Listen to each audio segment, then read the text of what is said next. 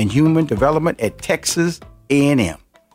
Again, Texas A&M. See, I'm from University of Houston, so you know I know about that that, that Texas A&M experience.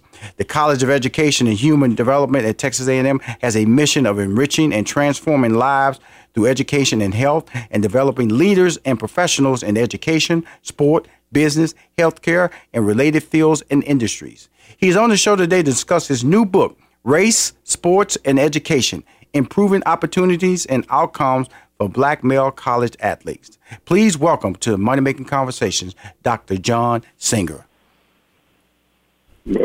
Thank you for having me. I really appreciate this opportunity to have this conversation. Well, I'm tell you, after reading the book, I, uh, you know, because uh, you know, uh, Dr. Harry Edwards in the book we were talking, we were referencing the book. I'm saying is the uh, book called Race, Sports, and Education. He this book is about black male college athletes, and he suggested that you should include the, the female experience of the black female college athlete. And your reasoning for just going male was why? Well, I think for me, being that this was my first foray into uh, an authored book, it was personal for me. I mean, as a black male myself who had hoop dreams and aspirations as a little boy growing up in Benton Harbor, Michigan, and as someone who has worked more closely with this particular population into my college years and graduate studies, and now as a faculty member, it was just important for me to to write about what I knew and what I was most passionate about at this moment in my my career. So that's kind of why I, I went against the sage wisdom and advice of Dr. Edwards, and for this particular project, I had to stick with what what was my passion. Well, you know, you you you know, he, he is the like what say the uh, the uh, the messiah of this particular uh, field of a, study. You know, uh, when you think about him at the forefront of politics and, and, and black studies and especially from an athletic standpoint. You know, whenever you look at ESPN, you would always they would always hunt him down. What does what does Dr. Right. Harry Edwards have to say? What is he speaking about? And and when you look at the footage of him from the '60s, he looks the same. He just has gray in his in his uh, mustache and his goatee, but he's still brilliant. What what we're going to get to your book, but a person like that, what impact does he have on a person like you? Yes, I remember seeing him like in interview clips when I was an undergrad at Michigan State, and I, I just found myself fascinated with him. I was like, man, he comes out of that tradition of the civil rights movement, right. Malcolm X's, and you know the Black Panthers, but he he tied his activism to the context of sport, which really kind of got my attention as a young, you know, in my late teens, early twenties, going through undergrad, and right. so it's amazing that you know 20 plus years later, not only am I interacting with him, but he's endorsing my book. So he certainly planted a seed in me, I would say, that has started to germinate at this moment in my, my journey. Now, this book, who are you trying to reach with this book as far as readers are concerned? Right. So there's a couple different audiences. Um, first and foremost, the athletes themselves, and this right. can include athletes beyond just black males because I think there's a message in this book if you really pay attention to the nuances and the narratives of the black males that I do feature in the book. There's something in there, I think, for all athletes who are traveling, you know, from high school into college sport. Right. But more specifically, I really want to reach the decision makers. Right. Those individuals who are setting policies at the NCAA and, and member institution level, those who are the practitioners working more directly day to day with these athletes, whether it's academic support for athletics or faculty on these university campuses. So I'm really looking to re, and for that matter, people in secondary education who are responsible for preparing these athletes for higher education. So those, those are my my primary audiences. Um, and then, of course, the lay audience, people who are just interested in, in the topic and, in sport and, and education will also find, I think, some value in this book. Well, they're what I call industry decision makers, influencers, people who can That's shape right. the way uh, uh, people think, uh, the, the, decisions they can make about their future, or the, or, the, or how they're living currently. And so, the the book I found uh, fascinating reading. Especially we're gonna we're gonna get to chapters two and three in a minute. But I want to talk about the Black Barbershop. You know, I did a show on MTV called The Barbershop, and it, and it was about entertainment. And uh, one of the things about the Black Barbershop is that you know you you're gonna get your share of sports, you're gonna get your share of politics, and you're gonna get your share of entertainment. What was your take That's right. on the Black Barbershop? Because uh, this is the fun part, you know, of, of, our conversation, and I, I enjoyed the reading of the book. But when you when you get into that barbershop, it's a different space there, man. Oh man, you know, and it's, it's my good friend and brother, Rich Milner, actually wrote the series foreword uh, for the book, and he he talked about the black barber shop and the beauty shop and how his observations in that space really speak to. I mean, there's a lot of theorizing. I mean, I know we as academics, as scholars, we you know we pride ourselves in you know engaging with theory to make sense of the world, but in the black barbershop, that's exactly what you get. It's not in a formal sense but certainly you have people with keen insights into these issues. So the black barbershop, even my current barber, um, you know, knows something about sport. Right. You know, and, and, and the patrons sitting around waiting for their haircuts. You start talking about sport, boy, you see a different type of excitement and, and, and whatnot in that space. So absolutely. And I was glad that that Brother Rich, Dr. Brother Rich Milner, uh, used that metaphor to introduce my book in, the, in his in his race and education series for Harvard Education Press. Well, you know, it's really funny, you know, because uh, the, the movie that uh, Ice Cube made, and of course uh, Cedric the Entertainer started, the very first barbershop was the closest version, the very first one. All those are good, but the very first one was the closest version of walking into a typical black barbershop. You know, opinionated. You always got somebody who's bigger than life in there, and you always have people who sit around inputting information. You have young generations because people, women will bring in their young kids, or the fathers are bringing their kids for their first haircuts, and you have older generation people sitting in there, and it, so it allows you to think about so many different layers of experiences that you can get just by walking in there, and it's all tied to sports. And sports is such a uh, it, it crosses racial lines, but it is racial. You know, whether it's the black mm-hmm. quarterback situation or the, the, you know I was watching ESPN last night. They did this special called "The Year of the Black Quarterback." You know, when you talk about Russell mm-hmm. Wilson, you talk about Patrick Mahomes, you talk about Lamar Jackson, who who's unanimous MVP, and he was a guy who was the fifth quarterback drafted in the year he was drafted. And so, because people thought he should be actually trying out for to be a wide receiver and not be trying trying out to be a quarterback, and so you know these in, these individuals who are changing the game. How does that affect your book? Yeah, it's interesting. One of the, it was in chapter two, the case study I did. Uh, one of the athletes featured in that case study talks about, about that. that how, mm-hmm. how you know even his college coach, you know, they were bringing a white quarterback and a black quarterback. That was Mark. And, that was Mark. To mm-hmm. funnel that black quarterback with the label of athlete. You mm-hmm. know, when clearly from the perspective of this young man that I feature in chapter mm-hmm. 2 mm-hmm. he was the best quarterback and best athlete on the team, and right. he didn't understand why coaches wanted to limit his access to that quarterback leadership decision making position. So certainly. The athletes that I've engaged with in my research recognize the very point that you're making. Well, you know, I think that uh, a book like yours has to be written and has to be, you know, we can't all have, we have to have factual information about what is really going on out there. And uh, when I was reading your book, and like say, you you you you you, you follow three characters because you didn't really give detail on exactly who they were, or exactly what college they played on, or exactly what pro team they played on. But you shared their position in college. You shared their position when they left college, and uh, the three characters played a major role in how each transitioned away from the sport based on how the sport treated them.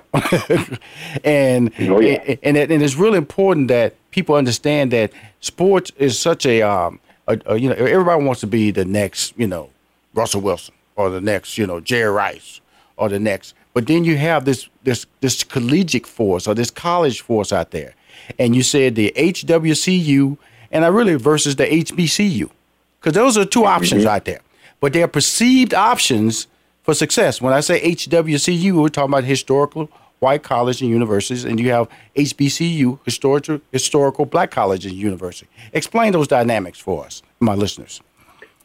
Yeah, so I mean, if you really think about prior to the late 1960s and early 1970s, that's where the black talent really emerged. You talk about Jerry Rice. I mean, he was a, he's a product of an HBCU. Absolutely. And many of the greats prior to the late 60s, early 70s, when Harry Edwards was writing about this stuff, when he first began writing about this stuff, all the black talent was there. But once these historically white institutions began to realize there was gold in them their heels, as they say, that's when they started cherry picking the best and the brightest, as historian Gerald Early talked about. It was a HBO did a documentary in the late '90s called "The Journey of the African American Athlete." He talked about this mass uh, influx of black athletes into these historically institutions in the early '70s. And the real key moment was in 1973. They talked about in this documentary when Sam Bam Cunningham that's right. Came down to Alabama. Alabama. Yeah, he went down and just ran all over Bear, uh, Paul Bear Bryant's all-white Alabama squad. You had the Alabama fans in the stands, as Ed, the late great Eddie Robinson said, talking about get us one, yeah. get us one. Talking about a black athlete, you know, to, to to dominate. And the next year, Alabama certainly brought in Wilbur Jackson. Absolutely. And then just let everybody know about that game. USC dominant West Coast College, University of Southern California. And Sam Bam Cunningham, when you give him the ball, he'd leap over the line. He wouldn't run through the line. Mm. He'd leap over it. And so, mm-hmm. uh, and so, so it was like there was nothing we'd ever seen in college football. And to do it against, you know, the vaunted or uh, the legendary, you know, Bear Bryant team was was was incredible. And also, you know, yeah. the Nebraska team led by Johnny Rogers. And uh, those teams changed the way people saw black athletes. And then, then when Jimmy Johnson went down to Miami and found that the, the, the southern version, the southern tip of uh, Florida, where all the black athletes that nobody wanted to recruit, that had all the speed, that's really started changing the face. But then they called the athletes that he recruited convicts. Mm. They called the athletes that Notre Dame recruited Catholics. And so, hmm. so they, they, they, they named them. So, so when I started reading your book, you know, it, it just started bringing back memories, doctor. You know, so, so oh, I, I, you know, you, I'm one of those industry decision makers. See, this is impromptu information you giving me that I'm just, I'm just expounding. I'm just letting you know how important that your, your book is and needs to be be, be studied, but also served because sociology changed my life. We're going to be back in a minute on our next break because you got me fired up, Doc. You got me fired up, man. This book is a, is, a, is a great read. I'm talking about a book. I'm talking to Dr. John Singer. His book, Improving Opportunities and Outcomes for Black Male College Athletes. We'll be right back with more money making conversations. We'll be right back with more from Rushion McDonald and Money Making Conversations. Don't touch that dial. Money Making Conversations continues online at www.moneymakingconversations.com and follow Money Making Conversations on Facebook, Twitter, and Instagram. Ladies and gentlemen, it's time you stop thinking about your dreams and put some plans into action.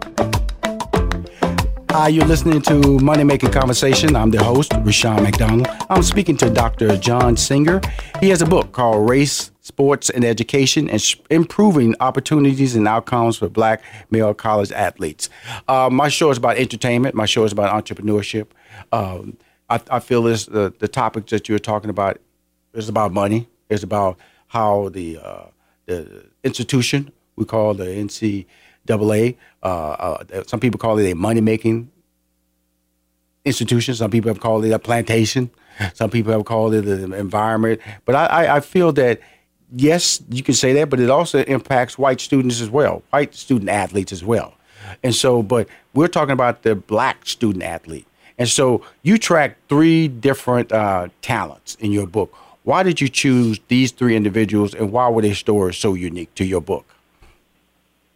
Well, it's interesting, right? So that particular, so you're talking about chapter two in the book is really is um, that chapter is based on my dissertation work. Um, and one of the reasons I don't, you kind of mentioned earlier in, in our conversation that I don't give specifics about the institution. That's because of the IRB um, protocol at universities where you have to protect the the confidentiality mm-hmm. of your research participants. Mm-hmm. But this research that I feature of these three black males, one of the reasons I chose them in particular is because they expressed an interest in the topic. So I had a connection with one of the brothers who was an academic uh, counselor in, in the athletic department, and he told these particular athletes about my, my, my dissertation research and and they were very interested in, in, in sharing their story and their voices and, and cre- helping to create knowledge around the topic. So that's kind of why those particular individuals made it into the book because they were willing participants and wanted to share this critical conversation that we had that formed the basis of, of chapter two. And all, and all three of them played football, college football. All three of them played football, and they were all high level recruits. You know, they were they were high level blue chip athletes coming out of uh, high school, and they all at some point in time had a, a stint in the NFL beyond their their college days. They were that talented um, on the field field of play to the point where they all got a shot with varying degrees of success at the NFL level. But I love the fact that they all arrived in different ways. One was a free agent, one was drafted in the later rounds, and one was drafted in the early rounds. And we all know that that's a salary tied to that. And uh, two of them became are in, in the fields of in the, are in the field of acting, and one in the field of sales. And so, Yeah. it, which, which which is really interesting because in my, in my I'm running into more and more athletes. Uh, the gentleman who won an Oscar, Matthew Cherry, was a former professional football player. And so, so I'm running into more and more athletes, and I and I'm really reason I reason I'm really excited about communicating with you because I'm I'm really involved in a lot of HBCU activity. I, you know, trying to really uh, build the brand and the awareness of what HBCUs are bringing to the table, not only in athletics but academics. But also, your book is about branding and marketing too because it's about perception because that when you start because that's why a lot of kids go to uh uh, uh, historical white college or, or university because of the fact that it's perception that I can get drafted or I get a better opportunity to uh, to be seen on TV. That's important to these young people today, as it is in the past. Correct? Oh yeah, absolutely. And that conversation has come up in my not only in my formal research with black male athletes, but also when I was a, academic uh, advisor and mentor of a summer bridge program. A lot of them did struggle with the decision to say, "Hey, I, I want to consider HBCU, but I know where I'm at in my career, where we're at in society. It it behooves me to go to the historically white college because of the the media visibility, the mm-hmm. platform, the resources." to get me to the next level. So I've had many conversations with black male athletes over the years about that, you know, decision mm-hmm. to consider HBCUs, but to look at the platform and the resources that these historically white colleges and universities. E- even, them. even though it's been proven that if you do have the talent, you know, uh, Steve McNair, HBCU graduate at quarterback, Tennessee Titans, uh, Doug Williams, of course, Grambling, um, Jerry Rice, Mississippi, uh, Valley State, I believe, and then also recently uh, the the Houston Texans uh, drafted a young man out of I believe South Carolina State, uh, offensive tackle uh, from our HBCU school. So and then also Darius Leonard last year he uh, was a uh, HBCU grad and made the Pro Bowl. So we're starting to see, and also I know that the NFL is now holding a separate HBCU college uh, combine. So, so it's a lot of things that are happening that may cause that shift. May not be dramatically, but if it, if that shift started to happen, what would that do in the in the book that you've written? Uh, would it would it be would it be a good thing if that shift started happening towards HB, so the HBCU starting to see more quality talent to attend, or just status quo? Well, that's, it. that's a very interesting question because I talk a little bit about that in the conclusion of my book, right? Mm-hmm. Where that's a consideration that we have to think about. I think about my dear sister, Jemele Hill, who is a fellow Michigan State Spartan alum. We were there in the early 90s at Yep. the same time. She talks about that, how now is the time for us to seriously consider that. It's interesting. I'm This Thursday, February 13th, I'm giving a talk about my book at Prairie View A&M. Um, Fred Bonner has a, what he called the Building on Resilience lecture series, and he asked me to come and talk about my book and, and you know implications it has for college sport, widely speaking. And so I think it's time to have that conversation. And in light of what Harry Edwards refers to as the fourth wave of athlete activism, Right. where athletes are now many corporations in their own right, You know, I mean, with the social media, media platform, these athletes are being more empowered to to control their own, you know, Voice. brand and Mhm. destiny. So Mhm. I think it's a serious conversation that we can't ignore and just dismiss as, oh, it'll never be possible because the allure of H- HWCUs is just too powerful. I think that, I don't know, the conversation is, is, is, is ripe and to be had. Well, it's, it's right to be had, but will it be, you know, achieved? And I'm not look out. Look, I'm not trying to shut down uh, my school, the University of Houston. I'm just trying to let individuals know there are options, and sometimes right. people don't look at HBCU as an option. And I'm just letting people know that if you're talented and you want to be and and you do the right things in life, then guess what? You can participate in the sport, especially in football. Now that's not showing up in baseball. That's not showing up in basketball like that. But in football, has proven that if you got the talent, they will find you, and you can also. And that's that's very true. Yeah, and I'll give you an example. So I, I referee high school and college basketball here in Texas when I'm not doing my university work. And one of my fellow co-officials has a son who is, you know, senior this year, being recruited, and I don't know if he signed on signing day February 5th, but he told me after his son read my book, he is seriously now considering going to an HBCU after reading my book. I mean, I, that really did my heart good when I got that text message from him, from him saying that, you know, because he's considering, you know, some of the some of the major Division One schools here in the state of Texas, but now, you know, the Texas Southerns and the Prairie Views are in in the conversation for this young man and his family. Well, and so that that really was good. Because you know, I don't care where you at. Well, 'cause let's let's look at the, the the the college world that's out there. You know, if you if you in the traditional H uh, uh, uh, historical white colleges, okay, that means that even there they, have the Power Five, the Power Five conferences, and then like I go to University of Houston, it's not a Power Five conference. You know, it's a lesser conference. So even in that world, there's divisions. They're saying you're better. You can you can hang out down there. You have the Division Two. You have the Division One playoff systems, and then you have HBCU. So no matter where you go, there are going to be opportunities for you, and you could be perceived like, uh, for instance, Ed Oliver. Ed Oliver, when he signed with the University of Houston, and he and they, they said, why? That's not a Power Five school. He'd never make it. Guess what? He wound up being the number nine pick at the draft because his talent right. still, he still gave 100% effort. He still shined. And so I'm just letting everybody know when I read your book, not only were you supplying with me with information, but you also were affirming what I believe. If you if you make the right effort, if you put yourself in the right support system, and then don't let people sway you with negativity, then you can follow your dreams no matter where it leads you. That's what the basis of your book is, correct?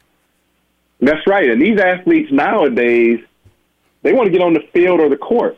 They want to have opportunities to play, and, and, and maybe it's a situation where they realize, hey, let me let me come on home. One of my doc students and I Right. did a one of my doc students and I did a study where sh- you know sh- we looked at a young man. He was a five star recruit coming out of high school who started at Alabama, but eventually ended up at at uh, Winston Salem State University Right. and we we we framed it. uh, We did. We presented at a conference, and we framed it redefining the conveyor belt. You know, William Rhoden's term, and how these athletes are recruited from their communities from early age on through you know high school into college, and how this particular young man redefined the conveyor belt, and and, and looking at his story and talking about how he.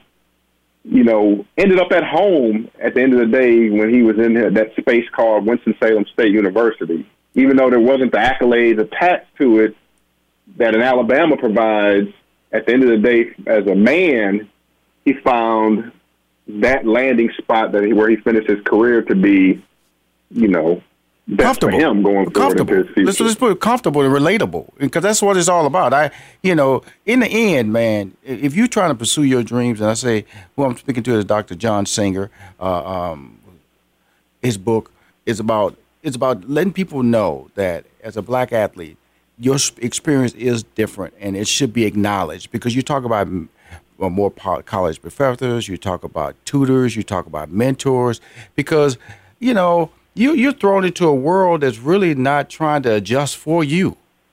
And that's really what can happen to students. And so that's all I'm saying is that sure you can be recruited, sure you can go to the school, but is it is it accepting who you are as a person where in a much smaller environment they can allow you to grow as a person because that's all you want when you go to college you want growth you want an opportunity to walk away and be a successful person in a field that is not athletically driven and that's what the three people that you chose and which i liked because you know one he left he was a free agent you know he had a family but he still went to la and guess what he's a he's working as a successful actor and then one right. he was a he's a late round draft pick but he saved his money played several years in the nfl and then he doesn't have a wife or a kid. So, but he saved his money, so he's out there. But he's not he's not effectively pursuing his career like he want at the pace that he want. But at least he's doing it. And then the other one is a salesman. He's out there using his academic training, using his the things that he learned by going to the school and allowing him to live a successful life.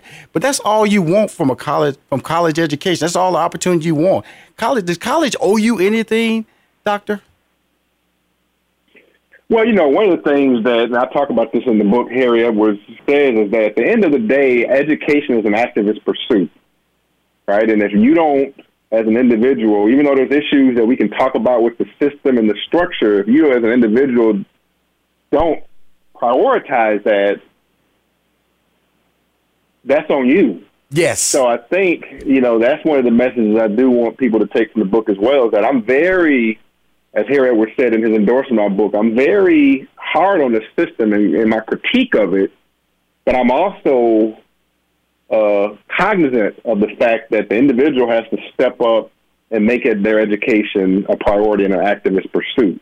So, in other words, what you're saying is, if somebody yeah. gives you an opportunity, take advantage of it. Because the three people that volunteered to be a part of your research, they use their athleticism to be educated and I feel they're living good lives because they was able to go to college. But the, the athleticism wasn't the end all. It was just a step right. to a better life. And that's what that was my biggest takeaway from your book. And the book I'm talking about is Race, Sports, and Education, Improving Opportunities, which what college education can do and outcomes for black male college athletes. My man, Dr. John Singer. Uh, I'm a fan. Uh, please tell everybody how they can uh, locate your book. Do you have a website, your social media information?